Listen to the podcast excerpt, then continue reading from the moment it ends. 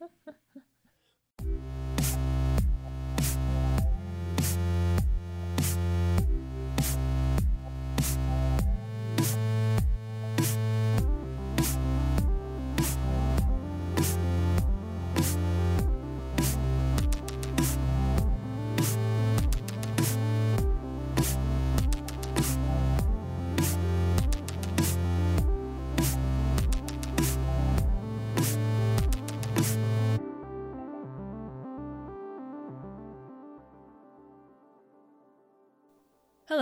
I'm Danielle Yett, and you're listening to Critical Faith.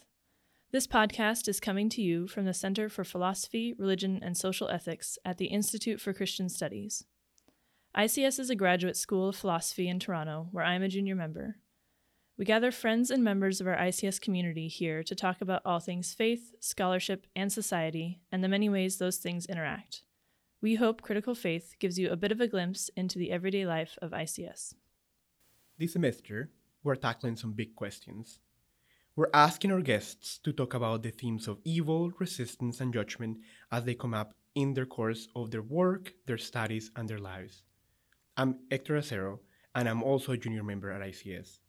Today, we're talking to Tyler Wigg-Stevenson, founder of the Two Futures Project for the Abolition of Nuclear Weapons and current scholar in residence at Little Trinity Anglican Church here in Toronto. We'll welcome Tyler to the podcast in a minute.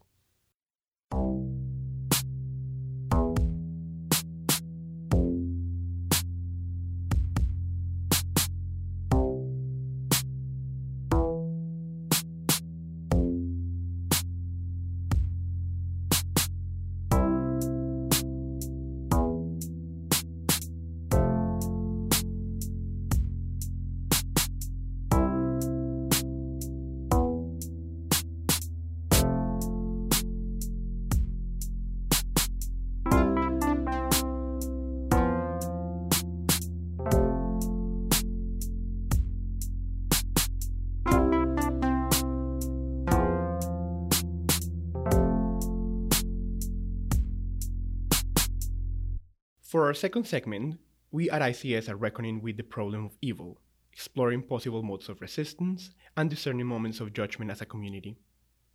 So, we are asking our guests to talk about how these issues intersect with their work and lives. Today, we're joined by Tyler Wigg-Stevenson. A few years ago, Tyler founded the Two Futures Project for the Abolition of Nuclear Weapons and has worked extensively with Christian activist groups. Currently, Tyler is pursuing his PhD at Wycliffe College and serves as scholar in residence at Little Trinity Anglican Church here in Toronto. So, welcome, Tyler. Thanks for joining us today. Thanks so much for having me. I'm glad to be here with you guys. So, for our first section, we um, would like to ask you some biographical questions. We want you to tell us uh, where you come from. We know you here at ICS. You've taken a number of courses with us. Um, you're friends with our senior members, junior members. So, um, just tell us a bit about yourself, what you're engaged in, both academically and um, activist wise. Well, thanks. Um, yeah, so you mentioned in the introduction that I founded an organization called the Two Futures Project. And um, principally in my work in advocacy and activism, um, it has been on the question of nuclear disarmament, the abolition of nuclear weapons. That's where I've spent the bulk of my adult career outside of the church. Really, I'm a, a two trick pony. All I know is uh, the church and nuclear disarmament, and confronted with much else, I'm, I'm pretty much useless. Um, the, the way I came to both of those uh, both of those nuclear disarmament as an issue and the church though was uh, a bit surprising where given where I come from. So I grew up in uh, Southern California. Um, I should say at the outset, uh, my activist context is an American one, and I know uh, a majority of the listeners here will be be Canadian, but hopefully some of this stuff will will translate across borders. Um, so I came from Southern California. I didn't grow up as a Christian, didn't grow up in the church at all. Um, and fast forward to my first job after university, where I was working for a uh, former U.S. Senator in my home state of California, Alan Cranston, um, who dedicated his retirement to the elimination of nuclear weapons. And I worked for him at an organization called the Global Security Institute. And it was a, a, rather random connection that led me to Senator Cranston, not a previously existing commitment to the elimination of nuclear weapons, although coincidentally that had been a passion of my parents during my during my childhood in the 1980s. Um, so I, I, landed in that somewhat by by chance, or now I would say by providence. And it was there too that I had my conversion experience, which was an encounter with God when I was 22 years old, um, that changed the direction of my life. I was in seminary a year and a half later, um, and uh, proceeded accordingly. Um, when doing all this very quickly, to make a long story short, when I graduated um, seminary after a couple of years, I was an ordained Baptist pastor, but we moved to Nashville for my wife's PhD. And I was a Baptist from New England, and a Baptist from New England has a hard time finding a job in Baptist churches in Tennessee. and it, while I was waiting and cooling my heels and trying to find work, I got a call from an old friend in the nuclear disarmament community saying, Would you be willing to work on an effort that's at the intersection of faith and disarmament? And that's where things went from there. Um, one thing led to another, and the Two Futures Project came to, into being as my effort to engage um, more conservative American evangelicals on nuclear disarmament, since these were communities that were not part of the kind of typical ban the bomb uh, religious coalitions, um, and to articulate a case for disarmament that made sense in the kind of vernacular language of American evangelicalism, which is where I had found my church home. Thank you for that. Uh, just Another question related to to your activism uh, work. Um, you've also done a lot of reflection on it. Uh, you are what kind of we have called in this context a re- reflexive, reflective practitioner. I'll take it. Um, tell us about that and about the connection between that and, and your academic work. Part of what I was trying to do uh, with the Two Futures Project was, as I said, to engage communities that weren't typically involved with the issue that I was involved with. And so that had me thinking at a kind of constant level. Um, a, that had me thinking relatively consistently.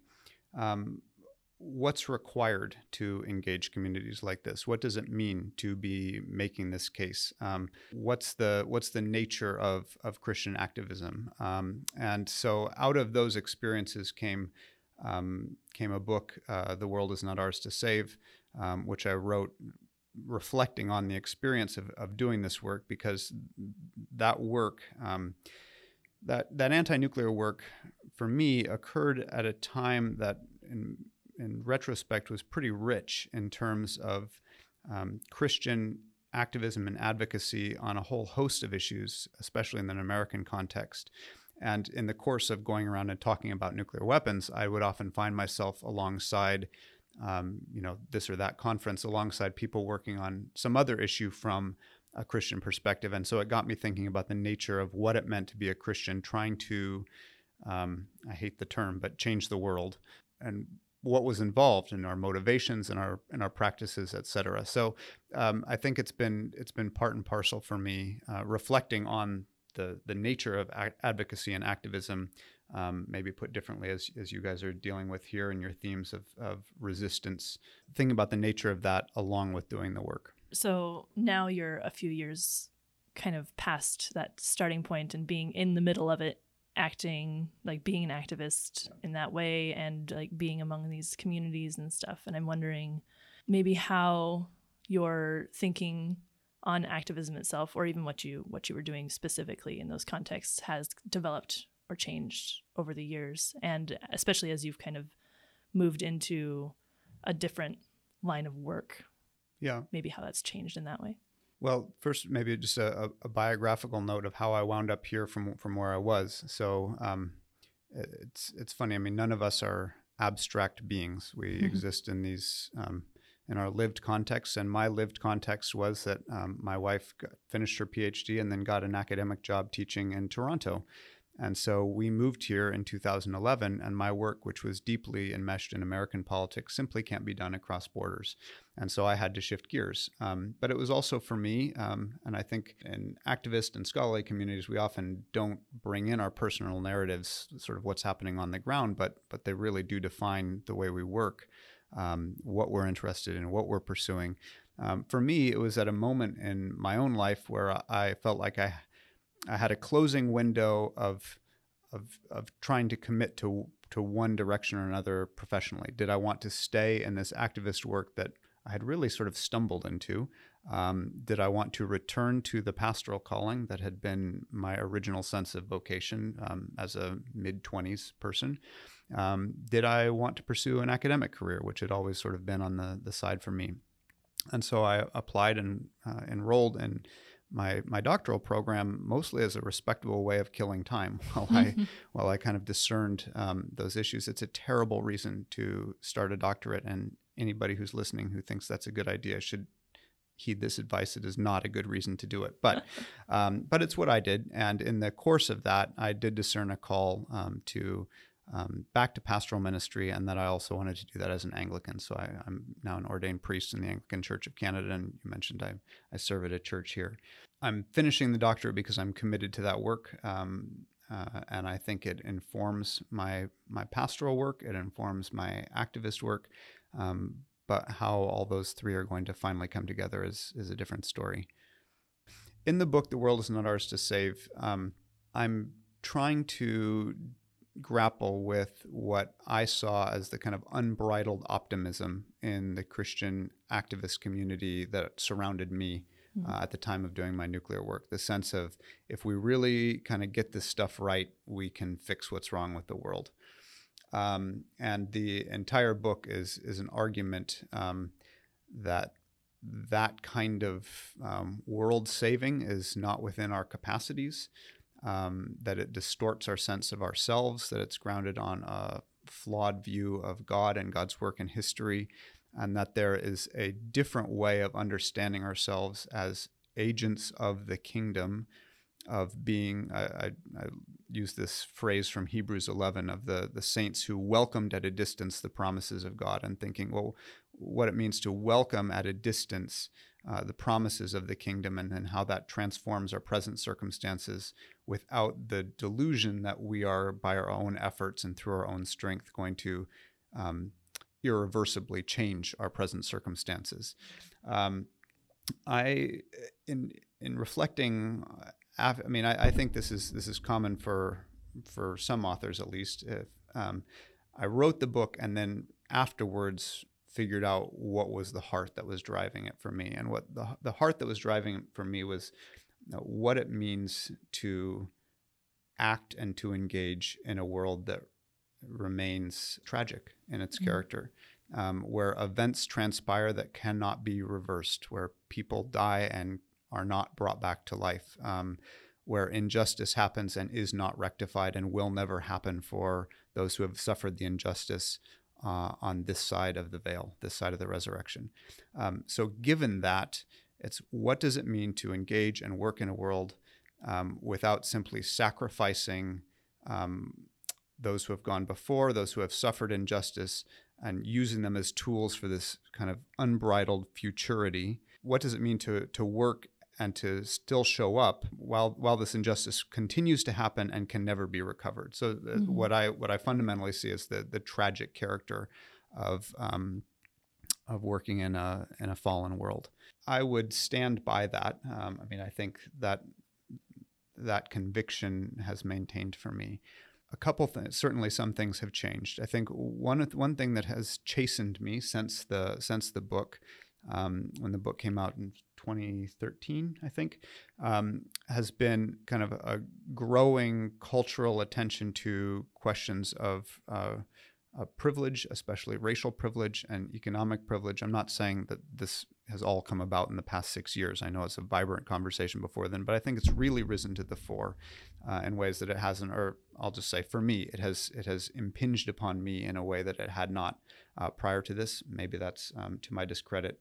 Um, and I think that uh, one of the criticisms of the book um, that I received was, you know, that it could be advocating a kind of quietism. Well, mm-hmm. the world's not ours to save; God's going to do it. So sit back, Jesus, take the wheel. Um, which was not at all my intention. My intention was, how do we animate our efforts, or how do we how do we sustain efforts um, without uh, attaching our zeal for our efforts to the contingent outcome of them. Uh, what what's it mean to serve fidelity rather than efficacy? But I think that one of the things that goes unexamined or uh, certainly underexamined in the book would be my own racial and economic privilege in terms of at least having these issues at an arm's length.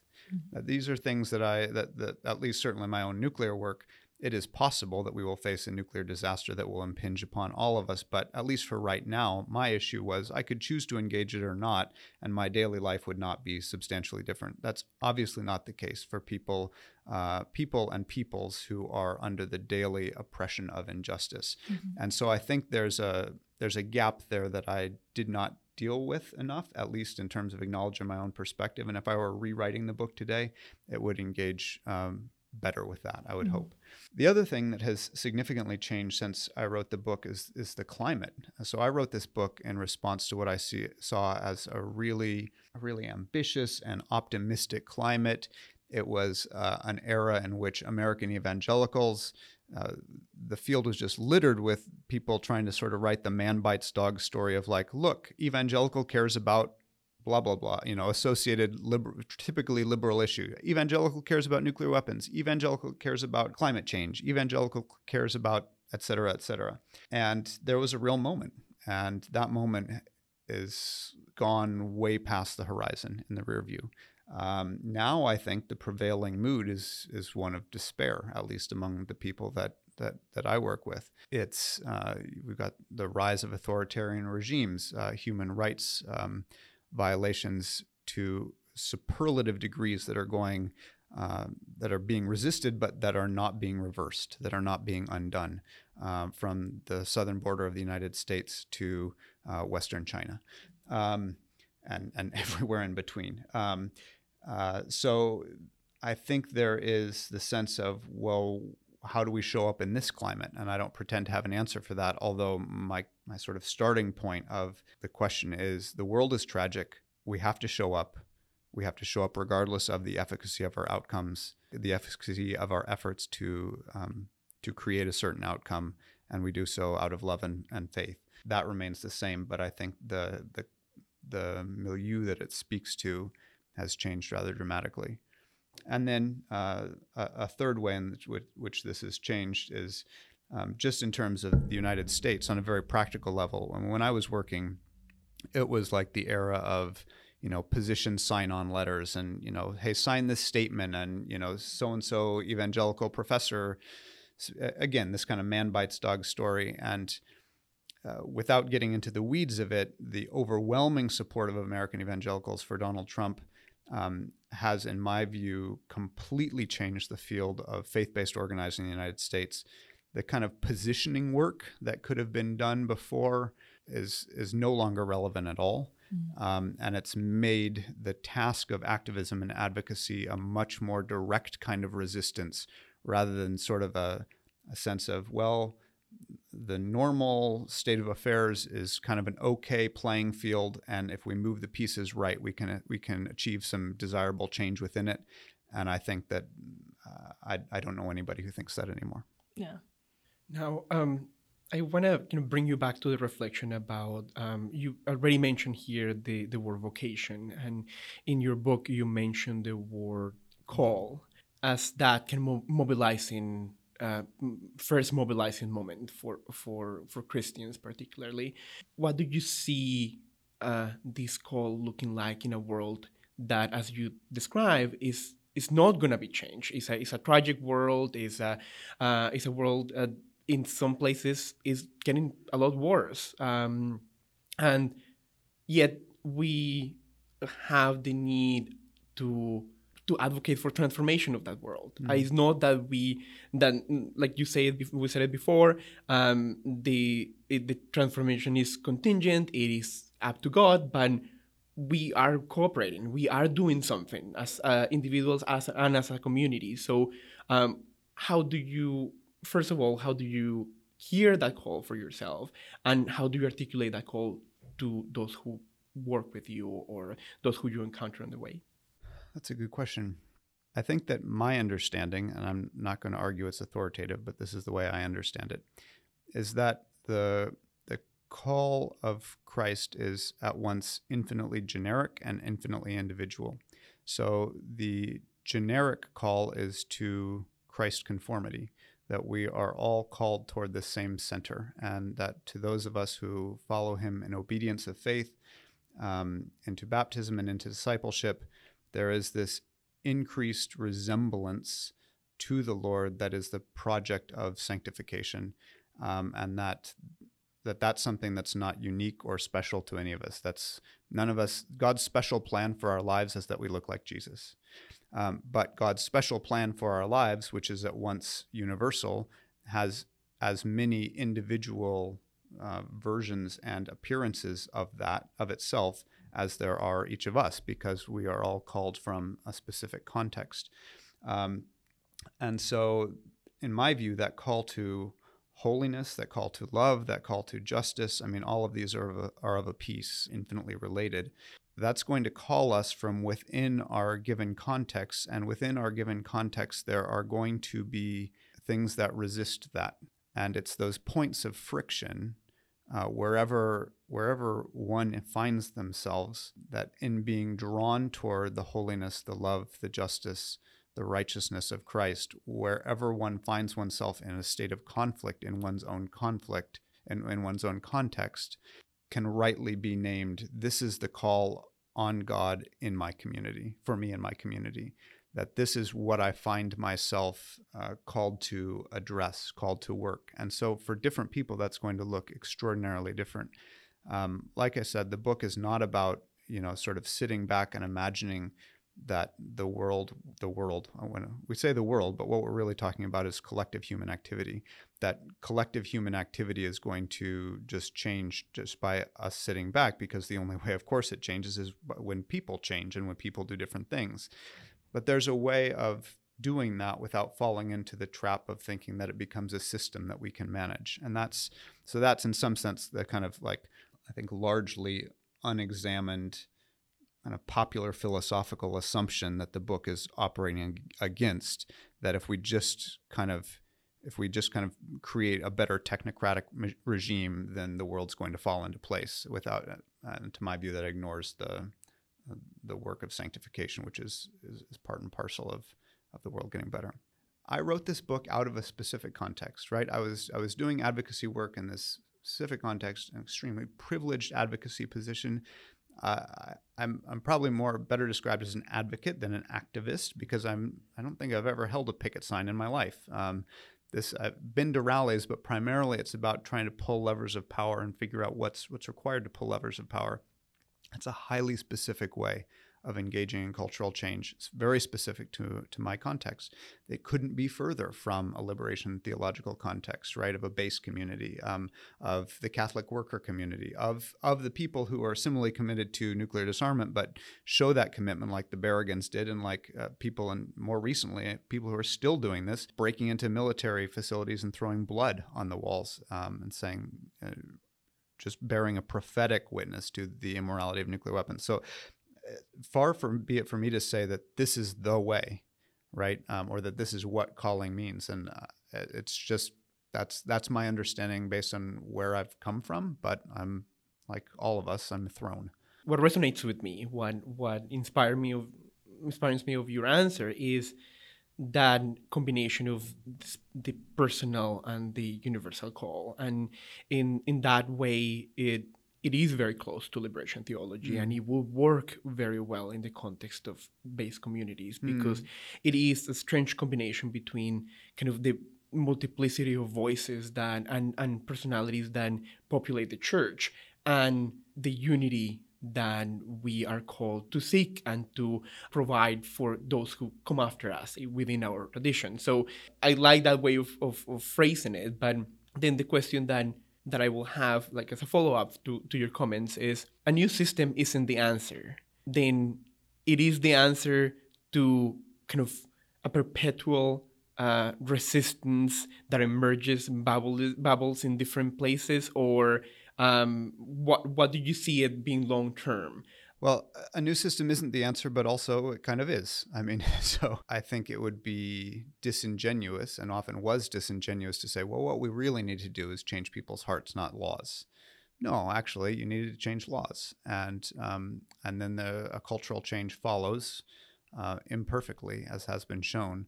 um, not irreversibly, as has been shown, uh, but a cultural change follows that changes what is possible and reasonable for people to believe and hold and ways of behavior. Hopefully, people's hearts, th- then you do the work within that. So, what I'm committed to, or what I believe, would be the sense that there is there is nothing there's nothing good that we can do that cannot be later taken and used for evil. So it's this irreversibility of progress that is, I think, a, a modern mythology.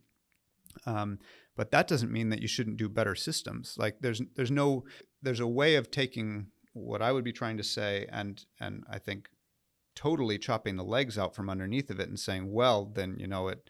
If we're we're not about creating better systems, it's not about doing uh, this or that pragmatic thing. We're we're about changing, you know, people on the inside and no, the, the only way to change things is is through the imperfection of our earthly systems, whether they be macro or micro. That's going to be imperfect, um, but it's the only way you have to operate. So, as an anti-nuclear activist, I I want the abolition of nuclear weapons. I see them as being categorically immoral uh, at a political level of political philosophy. I think they are. I think they cannot be used legitimately as an instrument of state power because I think they cannot be used justly, and I think that a state cannot be constituted other than the fact that it operates under a mandate of justice. So I think that they they're um, a self-defeating instrument of state, of state power. That said, I support treaties that just limit them. Right? So I support treaties that just reduce their numbers, even though it's it's not where I think we need to be need to be in the end. I mean, this is something that comes up a lot actually in, in anti-nuclear work um, because there are these kind of competing views or these competing philosophies of one that just thinks nuclear weapons are really dangerous and we need to come up with a system that manages that threat. And then there's another view, which would be mine, which thinks that they are very dangerous. We need to come up with a system that manages that threat, but also they're morally unacceptable. And so we have to pursue their abolition. Now, just maybe returning to what you said at the beginning, um, what motivated you uh, writing the book, uh, the question of what's required um, to engage communities. You you told us already that there has been kind of a change over time in the, the situation in the world, what is happening in communities, especially in North America. Now, just from your kind of dream box, uh, one is required to engage communities, particularly Christian communities, evangelical communities now? I don't know. I think it kind of remains to be seen. I think that we, and again, the, uh, there's no way of talking about this in, in a really decontextual way. So, you know, what's required to which Christian communities? What's engagement mean toward toward what end? That sort of thing. Our life is in Canada now, so um, uh, I need to start making a pivot to what it means to be uh, a Christian here. I've still have not engaged, um, haven't engaged Canada at a kind of macro level um, the same way I did the United States because I'm I'm not a citizen. I don't understand the politics the same way. So my engagement with communities here has been largely as a local pastor. Um, and I, I, don't have a generic answer of, of what's required. And in some ways, I suppose I'd fall back on my my previous answer, which says you know, the the core question never really changes. The core question is, what does it mean in the place where God has put you to grow in love and justice and righteousness and holiness? What does it mean to love Jesus there? And that question stays the same regardless of the, the context that you're that you're in. If you're in a climate where you are part of a community that holds tremendous political power, then I would argue that how you handle that political power, how you steward that that power, um, is going to be part and parcel of whatever call Jesus is exercising on your life. If you are a Christian in North Korea, I don't think you're calling us to change North Korea. I think you're calling us to stay alive and to uh, be be faithful and true to Jesus and to, to share the gospel as best you can, which actually might kill you in North Korea. So it's um, that's a that's a hard that's a hard climate. But my point is, there's no kind of activist imperative that I think is baked into being a Christian. It's all contextual. It's all contextual. That's why there's no there's no activist impulse in the letters of the New Testament. None at all, because there's no sense that this little group of of people is going to overthrow the empire Their call is to be faithful to Jesus. Fast forward to a position where Christians have a lot of cultural capital. It's disingenuous to say, well, we're going to be like the New Testament church. We're just going to be about living this Christian life and not account for what has historically transpired and doing mm-hmm. something constructive with that. So uh, I'm dancing around your question. I, I, I don't I don't have an answer except I think the the older I get, the the more sort of chastened my view is in terms of offering prescriptions in, in situations like this and say, I, don't know how to answer that for anyone else other than to say what I think the question is. And in, in a sense, it's kind of like imagine you threw, uh, you, you had a handful of metal fragments and you scattered them over a, a, forest floor or something and and then you held a giant magnet over it. Well uh, if if the magnet is the the call of, of Christ on our lives each of those where wherever it's been thrown is going to encounter different paths of resistance and being drawn to it. There's no one path to what's calling it. There some might have to go through um, a tremendous amount of resistance to to get it. Others others might find themselves in a different place, but there's going to be those those vectors are all going to be as unique as as where um, where the individual who is the subject of the call uh, is is going to find themselves. So, as to what that means in in our current environment, I think I'm still figuring that out for myself, um, and I, I I don't have a a macro prescription for, for the rest of North American Christendom.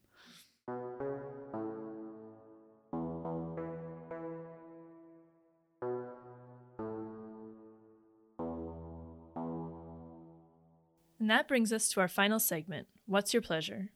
This is where we get to kick off our shoes and talk about the other things we do for fun the movies and television shows we are watching, the sports and games we play, the food and drink we make and enjoy, the music we listen to, and so on. So, Hector, what's your pleasure? My pleasure is Christmas music. What kind of Christmas music? all of it? No, uh-huh. not all of it. Um, actually, some of it I don't really care for, but um, I like classical Christmas music. Um, I look, I like a, a lot of folk uh, Christmas music. Uh, well, Colombia where I'm from is a place where uh, starting on December 7, you only hear Christmas music in all radio stations. So mm. um, I cannot do anything else but like Christmas music. Okay. Top favorite Christmas song, or maybe two. Well, maybe let you have two. And least favorite Christmas song.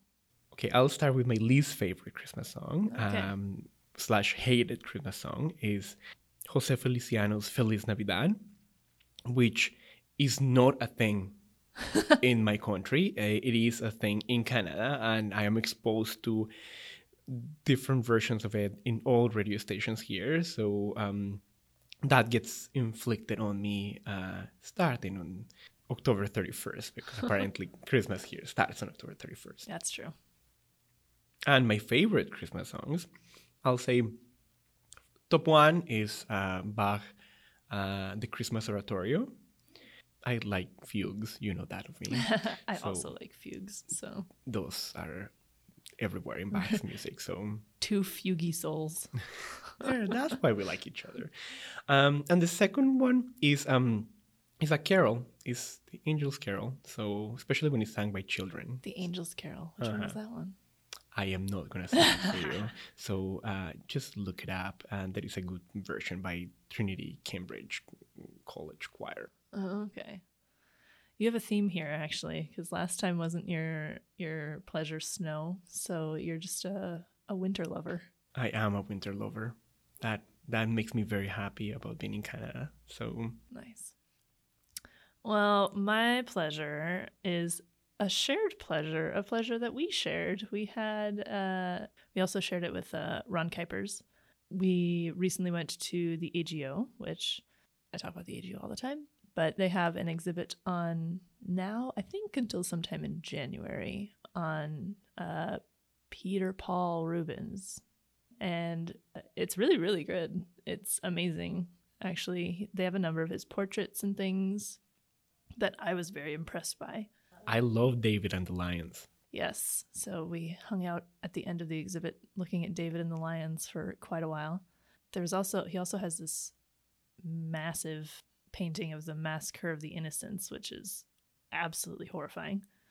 Very Christmassy. Very Christmassy, it's true, but very good. Uh, yeah, so the exhibit's just really well well done. I have learned since going that the AGO ha- has an extensive collection of Rubens like sketches, and they at the Massacre of the Innocents in particular. I think this is correct.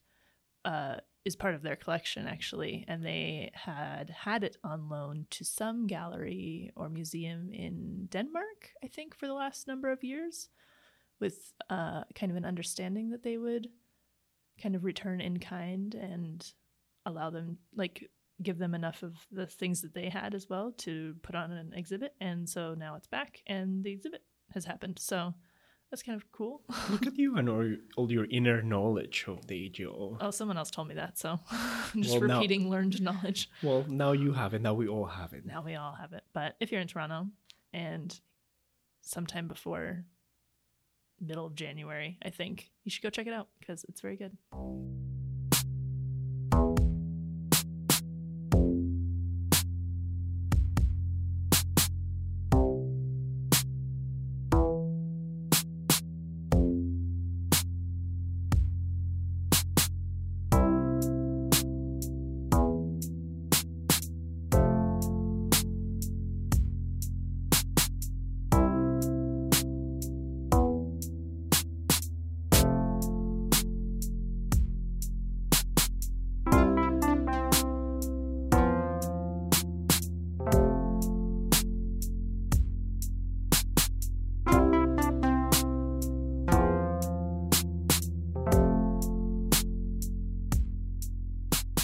That's it for our show this week. We hope you'll stay tuned.